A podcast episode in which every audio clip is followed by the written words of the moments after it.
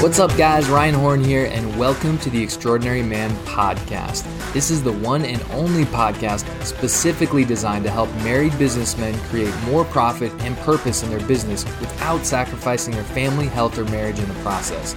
Each week, I interview some of the world's most extraordinary men, including seven and eight figure entrepreneurs, elite athletes, best selling authors, and world class speakers. Today, I'm going to be interviewing Grant Baldwin. Grant is a nationally known speaker, podcaster, and author who has helped thousands of people start and build their own speaking business through his training company, The Speaker Lab. He's regularly featured in the national media, including Forbes, Inc., Entrepreneur, and the Huffington Post. A podcaster since 2014, He's published over 400 podcast episodes. He loves talking all things speaking, entrepreneurship, marketing, family, and motivating other leaders and entrepreneurs. He lives with his wife and three daughters near Nashville, Tennessee. Grant, welcome to the Extraordinary Man podcast. It's awesome to have you on here today. How are you doing? Doing awesome, man. Thanks for letting me hang out with you, Ryan. I appreciate it. Absolutely. Absolutely. So, we love diving into people's backstories here on the Extraordinary Man podcast. So, tell us a little bit more about your backstory. Yeah. So, um, like you mentioned, uh, the most important roles I know we'll, we'll dig into is uh, I'm uh, married to my high school sweetheart. We have three beautiful daughters. So it's me and a house full of women. It's the absolute best. Uh, my wife and I just celebrated our uh, 20 year uh, wedding anniversary. Um, and so that's the those are the two roles that really define, I think, who who I am. So as far as a professionally and kind of background, um, I was actually I was really involved in my youth group in high school at my local church, and my youth pastor had a really big impact in my life, and and I was like, I want to do that. That just seems super cool. And so um, that's kind of the path I was on. I went to Bible college and and um, eventually worked at a different local church as a youth pastor, and that gave me a lot of opportunities to speak. Uh, speaking was one of those things I, I, felt like I was decent at. I wanted to do more of. Uh, I just didn't know how where to go from there. Um, in college, I worked for a guy who was a, a full time speaker, so kind of got to help him a little, a little, bit behind the scenes in terms of helping with like uh, travel and logistics, contracts, that sort of thing. And so I kind of get to see like, okay, this is a thing, but how do I make it my thing? And and again, what does that look like? And so uh, I started uh, at the time just emailing other speakers and reaching out to other speakers. There weren't really any podcasts or course or training or books or resources on how do you find gigs and what do you speak about and how does this mysterious world work. And so uh, after reaching out to several speakers, learned a few things, and got to a point where I was able to book a few gigs and eventually some more gigs and more gigs, and got to a point where I was doing about 60, 70 paid speaking engagements a year. Uh, and then I had a lot of people who were asking me, like, hey, man, I want to, I want to be a speaker. How, how, do I do that? And so that's when we started the Speaker Lab about six years ago and started doing coaching training around that. So that's the core of what we do today is we, we teach people uh, how to find and book paid speaking engagements. So we work with clients literally all over the world, all different subjects, topics, ages, stages of life, and uh, help them understand how to uh, speak and get paid to do it. That's awesome. I'd, I'd love to dive in a little bit deeper to you know the transition into speaking, and also I'm sure there was so, quite a few struggles along the way. It wasn't just a, a smooth, easy transition. But why and when did you decide to make the transition? You said you went to Bible college, so how and why did you decide to make that transition? Yeah, really good question. So uh, I think a, a, big part of the transition was when my wife was pregnant with our our oldest daughter, and so uh, there's nothing like bringing a kid into the world that just causes you to question everything. Like, what the heck am I doing with my life? And the church where I was on staff, there were parts of it I liked, parts of it where I I, I didn't like, and um, the unfortunately the the the uh, main guy that I worked for was just less than a he was not an extraordinary man uh, in in uh, many ways we could say. And so it just caused me to kind of think through like okay what is it that I really want to do with my life? And so when um, I I left that role my wife was about six months pregnant. Um, we didn't have like another job or career lined up didn't have a ton of savings. And so I actually had a lot of people questioning like well-meaning people just going like hey man, have you thought this through at all? And you got a plan? And I was like, I thought I did, but now I'm really second guessing. And um, and so for about uh, it's like nine months to a year or so, I was I worked a couple different odd jobs. I worked at a at a um, security company doing uh, like sales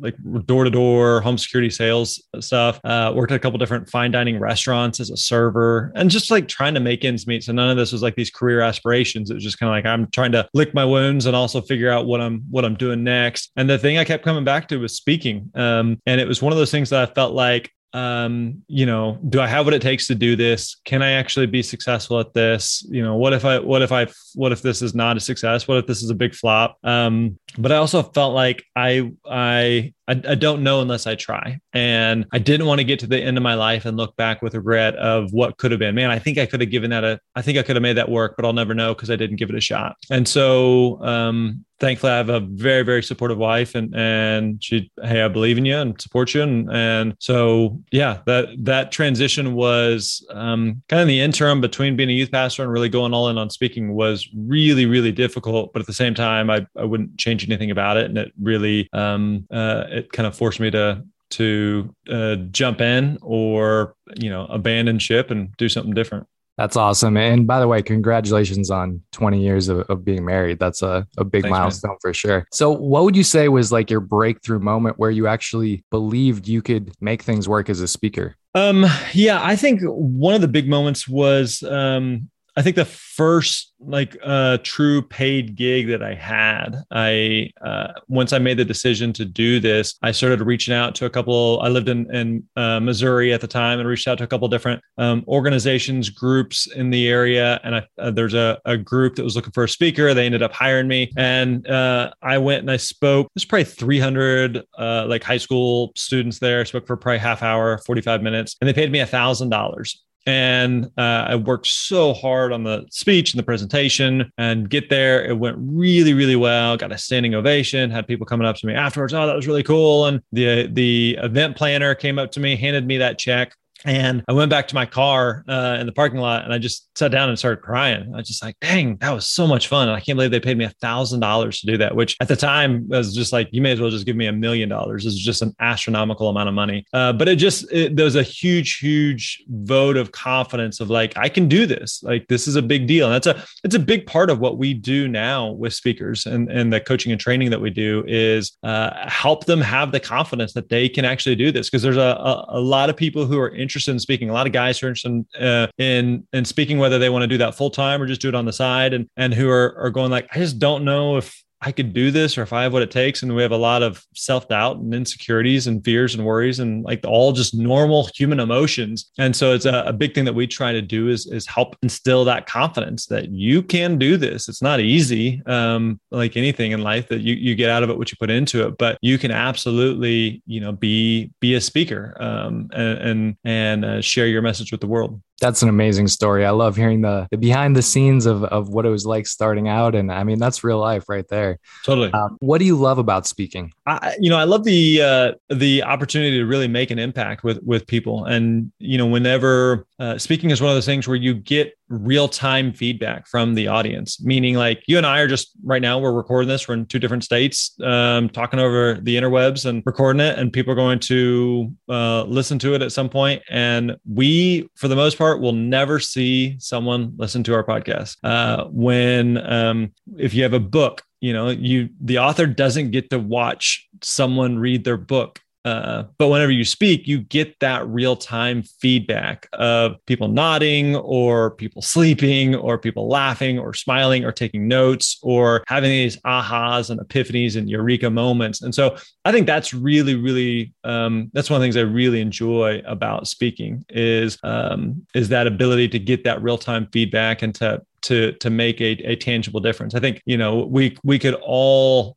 talk about speakers who have impacted our lives. And whether it's a um, you know something specific that they said or we remember an event where we saw a speaker or um, we you know a, a, speaker that we had interacted with or knew or met or something that like had some of a profound impact on our life. And so i think that you know with what we do now within the speaker lab and uh, if we're able to help facilitate that for other speakers it's it's really really rewarding yeah, for sure. I mean, the real time feedback is, uh, like you mentioned, that's a big time difference between podcast or writing a book or something. And it, it, it's right. cool to see that, at least when it's positive, right? Totally. People are falling asleep, maybe not as fun. Could you share a little bit more about what is the Speaker Lab and, and why you started it? Yeah. So the Speaker Lab, I, I started because I, I wanted to help speakers who are where I was when I got started. Like I said, I, I felt like I had the potential, but I needed the plan. I had the potential, but I needed the plan. Meaning I felt like I was a decent speaker. I'd spoke at church a bunch, spoke at a, you know, other youth group things from time to time, spoken big church every so often. And I felt like I was okay, but I just, and I wanted to do more of, I just didn't know what to do. And it's kind of like, man, if someone would just tell me what to do, I feel like I can execute, I can implement, but I just need someone to tell me what to do. And we found that there's a, a lot of speakers who are in the same spot. Again, people who maybe you, uh, those who are listening who have done a few gigs here or there, maybe they've spoken something for free, they did something for work,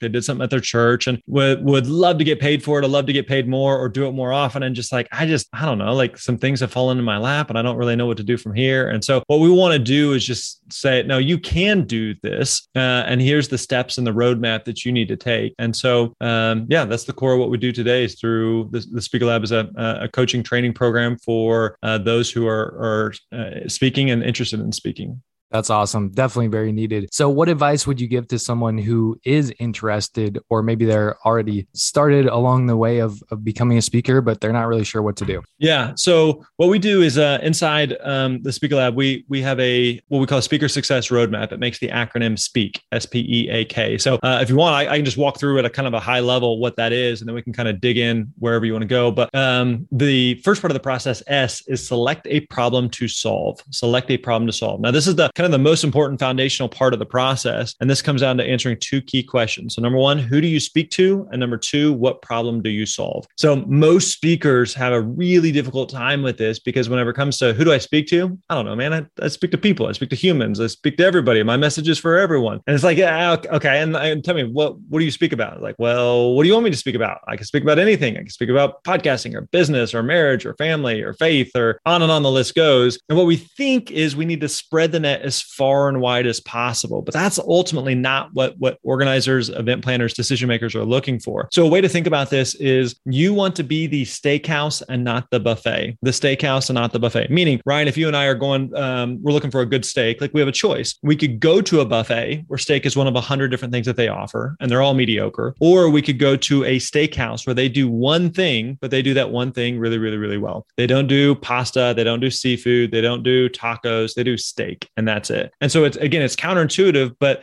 we the, the more narrow the more focused you are the easier it is to actually find and book gigs. So that's the first part of the process. The s selecting a problem to solve. P is to prepare your talk. Be really really clear on what the solution is that you are providing. Now that can come in the form of uh, a keynote a workshop a, a, breakout a seminar. It could come in the you know a, a, shorter presentation. It could come over the course of a couple of days. And uh, it could be something that is in person. It could be something virtually. And so there's a lot of different options but being clear on what's the solution that you're providing for the problem that, that you're solving. The next part of the process is E, establish yourself as the expert. Establish yourself as the expert. So, two key marketing assets that every speaker needs is you need a website and you need a demo video website and demo videos. So, uh, in this day and age, if you don't have a website, you don't exist, people just won't take you seriously. And the demo video, think of it like a uh, like a movie trailer. You know that there's a let's say a 90 minute or two hour movie and before any of us would go see a movie, like we, we want to see the trailer. And what that trailer is, is they take that movie, they boil it down to two or three minutes. Within those two or three minutes, you have an idea of who's in it, what's the plot, what's the theme. And the goal of the movie trailer and the goal of the demo video is to give you enough to whet your ap- appetite and make you want to see more. And so for an event planner, before they're going to hire you, they're going to want to see something that gives them some level of confidence in hiring you. So you need a website, you need a demo video. Next part, A, is to acquire paid speaking gigs. Now, this is the part we want to fast forward to. Like, man, just tell me how to book gigs. But if you don't have these other foundational pieces in place first, it's really, really hard to book gigs. So, A, acquire paid speaking gigs, meaning like you have a system, you have a process, you're more proactive than reactive. Sometimes people assume, like, okay, I have my website, a video. Now I just sit back and I, I wait for the phone to ring. I wait for people to magically um, uh, just stumble across uh, my stuff. And like that, that just doesn't work. And so, what we want to teach is a, a practical system for consistently being able to find and book gigs. And then the last part of the process is K, know when to scale. Meaning, if you uh, are interested in speaking, you're probably also interested in coaching or consulting or doing a podcast or doing a book or doing a course or doing any number of things. And so you can do all the things, but you can't do all the things at once, meaning something's going to come first, something's going to come last. You've got to be clear about how speaking fits into the mix. So it's kind of a long answer, but that's the big picture. That's kind of the uh, what we teach in terms of the speaker success roadmap I'm going like, I'm interested in speaking. Where do I begin? The speak framework is what you need to follow. Love it. Great job breaking it down. So I have a couple follow up questions. So do you think people can go too niche? Because, like you said, a lot of people they just want to speak for everybody, which is not a good idea. Right. But is it possible to go too niche down? Yeah, absolutely. And so there is kind of this overlap between that you're looking for between what you're interested in, what you're passionate about, what you're knowledgeable on, and then what is it that organizations and groups and the industry like actually hire speakers to talk about? There has to be some type of overlap. Meaning, you know, if you're if you're going like, hey man, I'm the world's greatest expert on underwater basket weaving, it's like that's awesome. I don't know of any, you know, speaking opportunities that exist for that. But at the same time, if you just say like, I just want to be a motivational speaker, it's like, okay, what does that mean? You know, um, so you absolutely want to find that that balance there between um, what that you know solving a specific problem for a specific audience, but not being so vague and and um, and general that it's for everybody and nobody at the same time. And honestly, some of that that comes with with time. You know, whenever you are uh, whenever you're figuring this out, you're, you're kind of making an educated guess of what's going to work in the marketplace. And then you're kind of making some iterations and pivots along the way. That's also a core part of, of what we do within our, our training programs is uh, it's kind of like that expression. It's hard to read the label from inside the jar. So for speakers who are going like, I'm interested in speaking, here's a dozen different things I think I could speak about and a dozen different audiences. And we want to come alongside you and help narrow that down to get some clarity on here's what this could look like. And here's, here's what might make sense for you. Yeah, for sure. I mean, one of my favorite quotes is action brings clarity, right? It, totally. We want to figure it out 100% before we get started, but that's not really the way it works. Totally. Um, what about for somebody who's just starting out and they don't have a, a demo video and what should they do? Yeah. It, uh, whenever it comes to the demo video, it can be something that it's easy to get hung up on. And it's kind of this chicken egg situation. So I need footage in order to get gigs. I need gigs in order to get footage, which comes first. Uh, and so a couple things I, I would uh, remind speakers of. One is that you are creating creating version 1.0, meaning that uh, at this stage in my own personal career, I've had probably seven or eight or nine different demo videos. And so in the beginning, you work with what you've got you do it with excellence and you improve as you go. And so I had my first demo video. Um, I went to a another friend who is a youth pastor in town. I went and spoke at his youth group. Spoke to it. there's probably 30 kids in there, um, and I borrowed like a this was again 16, 17 years ago. I borrowed a little handy cam from a friend, set it up on a tripod in the side of the room. The audio was bad, the acoustics were bad, the lighting was bad, but it, it worked. It booked me my first few gigs, and those next few gigs, I um, I got some better footage and improved the demo video video. So again, work with what you got and improve as you go. Now, a couple things you could do is you could find some type of local event to speak at for free. Again, that could be a church, it could be something for work, it could be a, a chamber of commerce, you know, it could be um, a Rotary Club or something like that. So you could do that. Another option is that you could speak to an empty room. Now, this is weird, I get that, but uh, if you're going to do this, one big caveat here is you want to do this in the type of setting where someone would actually hire you to speak, meaning nobody's hiring you to speak in your living room or your kitchen or your bathroom. So don't record it there. You want to go to an actual theater, auditorium, banquet hall, conference center, boardroom, some type of setting where someone would actually hire you to speak. And I'll give you a quick example of this. Uh, a few years ago, I had a demo video and I was speaking at a, a big conference, a big event, and nice stage. And the demo video is just a tight shot of me on stage. It's like clips from the entire talk, but it's just a tight shot of me on stage for the entire thing. And so sometimes I've shared that with speakers and said, Hey, how many people are in the audience? What do you think? And you get all kinds of guesses of nobody to, you know, five people to a hundred people. There's actually 3,000 people in the audience, but you never see any of them. There's no audience shots at all. It's literally just me on stage the entire time. So you have no clue how many people are in the audience. So that can be a viable option is just to shoot something in an empty room. Now, again, I know it feels weird and strange, but that can work for for that version 1.0. Great advice. So let's talk a little bit more about actually getting paid to speak because there's a lot of people out there that are great speakers, but they don't understand the business side and how you actually get paid. Could you share maybe a, a few practical tips on on that side? Yeah. So a few things. One would be that uh, remember every speaker starts from scratch. And so it's sometimes it's easy to, to look at um, speakers who've been at this for a long time who get paid tens of thousands of dollars, and you think ah, I could never, I could never do that. Well, there are um, there was a time where they had never done a gig, and then they did their first gig, and then they did their first paid gig. So realize again, everybody starts from scratch, and that that's okay. The other thing I would say is to be really really clear on what your goals are with speaking. Meaning, are you wanting to do this um, as a full time thing? Are you wanting to do this on the side? Are you wanting to do this as lead gen? For some other part of your your business. Let's say you have some type of product or service that you want to offer. And so speaking can be a really good form of, of lead generation. I'll give you a quick example. There was a, a client that we worked with and they did a lot of coaching. I believe they were doing like life coaching. And uh, they what they would do is they'd go speak at uh, a variety of different events they'd speak at the right type of events but they would speak for free. And so they'd do a whole bunch of events and, and on paper you're like well what's the point of that? You're doing all this free speaking. But it was lead gen for their coaching business. Their coaching business generated several hundred thousand dollars but the whole thing is built on these free engagements. And so it's important to be clear again for for you like what your goal is with speaking. And so for them speaking for free made a ton of sense. For someone else speaking for free may not make sense. Uh, and so be clear what the goals are for, for you as speaking. The other thing is, is whenever it comes to speaking fees, that they, it kind of evolves and changes. You want to, you want to make sure that you recognize you're providing something of value and you need to receive something of value. And that doesn't always come in the form of, of a check. There's a lot of ways to get paid for speaking that go way beyond just whether or not you, you got a check. So for example, let's say that you're selling some type of product or service and you go and you speak at something and you get a bunch of clients from that. That's worth something. Let's say that, that you go and there's a um, you're speaking to an audience you know that the audience has a bunch of decision makers and event planners and some of them end up hiring you for other engagements or opportunities. That's worth something. Um, travel is worth something. My wife has uh, half joking half serious said that uh, i will speak for free as long uh, in hawaii as long as the whole family gets to tag along right?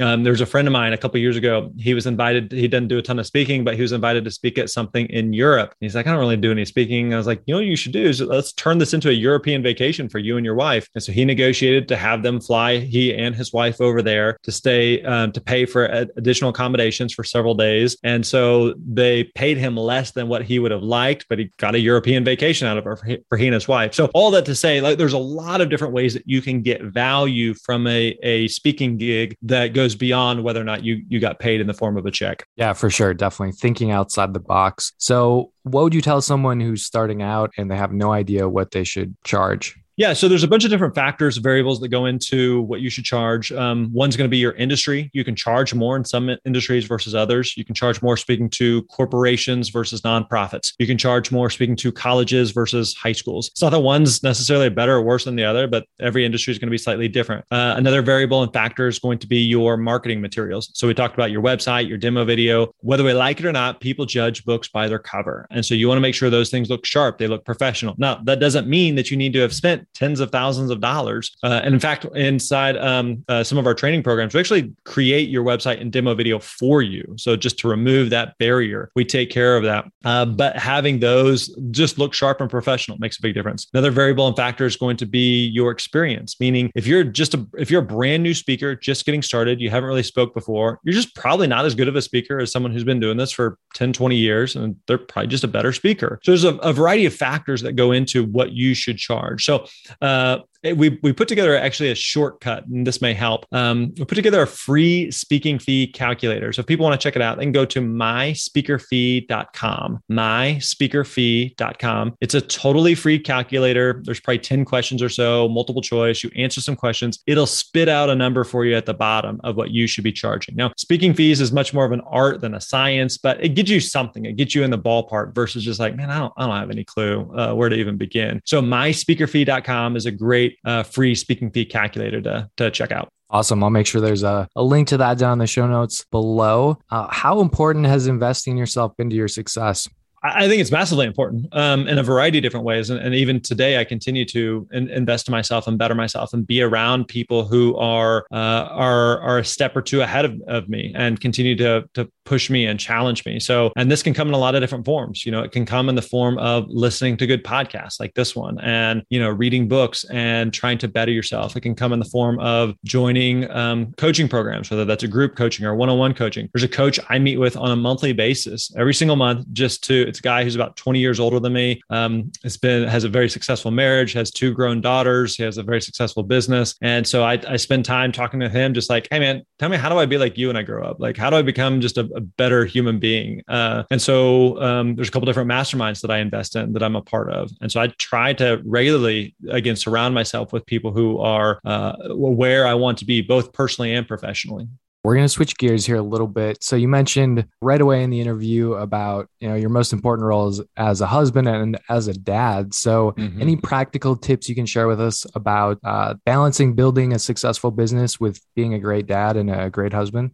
Yeah. Um, I mean, I'm not perfect by any means, but um, some things that I do that I think have worked well is uh, just having really clear boundaries, um, meaning like I work from home. I love what I get to do. And so it's easy for me to just go and go and go just because it's, it's fun. It's enjoyable. It's a, it's a fun challenge. But um, my wife homeschools our daughters. Um, and so uh, one of the good sides is that we're all together all the time. The bad side is that we're all together all the time. Um, and so it can be easy for me just to kind of get locked in here in, in my own office and, and plug away. But so I got to make sure like, hey, I, I want to make sure that when um, I'm done with the day, that I, I'm I'm done with the day, and I'm I'm not sneaking back in here to work, but I'm making sure that I'm spending time with the girls and hanging out with them. One thing uh, that we started several years ago is that my wife and I do um, one-on-one trips with each of the girls, and we kind of rotate years. So, for example, um, this particular year, I just did a one-on-one trip with our youngest a few weeks ago. My um, wife and our middle daughter have a one-on-one trip in a couple weeks, uh, and then uh, I've got a trip with our oldest um, later in the year, and we'll and then we rotate who which parent is taking which kid each year. That one-on-one time with with the kids has been incredibly incredibly valuable, and so we'll just we'll find somewhere to go for for two or three nights. And um, and when we started doing it, uh, like I, I, mentioned, we live here in the Nashville area, and so the first few trips were uh, we just would go like downtown Nashville for one night, and we went like play mini golf and and to um, uh, go ice skating and get some ice cream, and like that's that was it. That's all we did. Uh, but those one-on-one trips and experiences with the kids have been incredibly incredibly valuable just to have that one-on-one time. So um, another thing I try to do right now is a big distraction for me and for a lot of guys is is their phone, and it's just easy to pick up your phone for like no reason whatsoever. I, I find myself just pulling out my phone for nothing. I don't have anything I'm looking. I'm just you know scrolling and thumb and looking for notifications and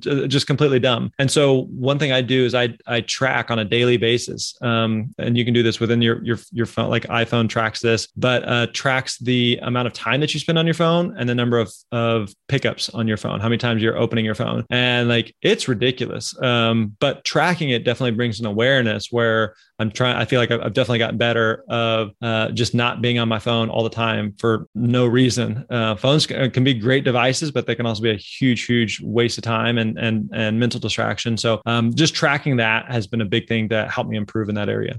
I love it. Yeah. Just being more intentional is so important. And the, the one-on-one trips, I think is amazing. I mean, your daughters will probably remember that for the, the rest of their lives. So amazing stuff there. If you could go back in time and speak to your 20 year old self, what three pieces of advice would you give yourself? And first of all, also uh, tell us like, where were you and what were you doing when you were 20 years old? Yeah, uh, good question. Um, all right, so I was 20. Uh, I mean, we would have just gotten married. Um, and so uh, we, we, like I said, we were high school sweethearts. We started dating when I was 15. Uh, she was 17. That's right. Uh, and then, um, yeah, we got we got married when I was 20. And so I think when I, I think a couple things I would say would be one, like really enjoy those moments. Um, I'll give you a quick example. So our oldest recently turned 16. And so we were thinking about, okay, like, do we, when it comes to a car, do we buy the car? Does she buy the car? Do we split it? Who does what? Um, we are big proponents of avoiding debt. Um, we don't have any debt in our, in our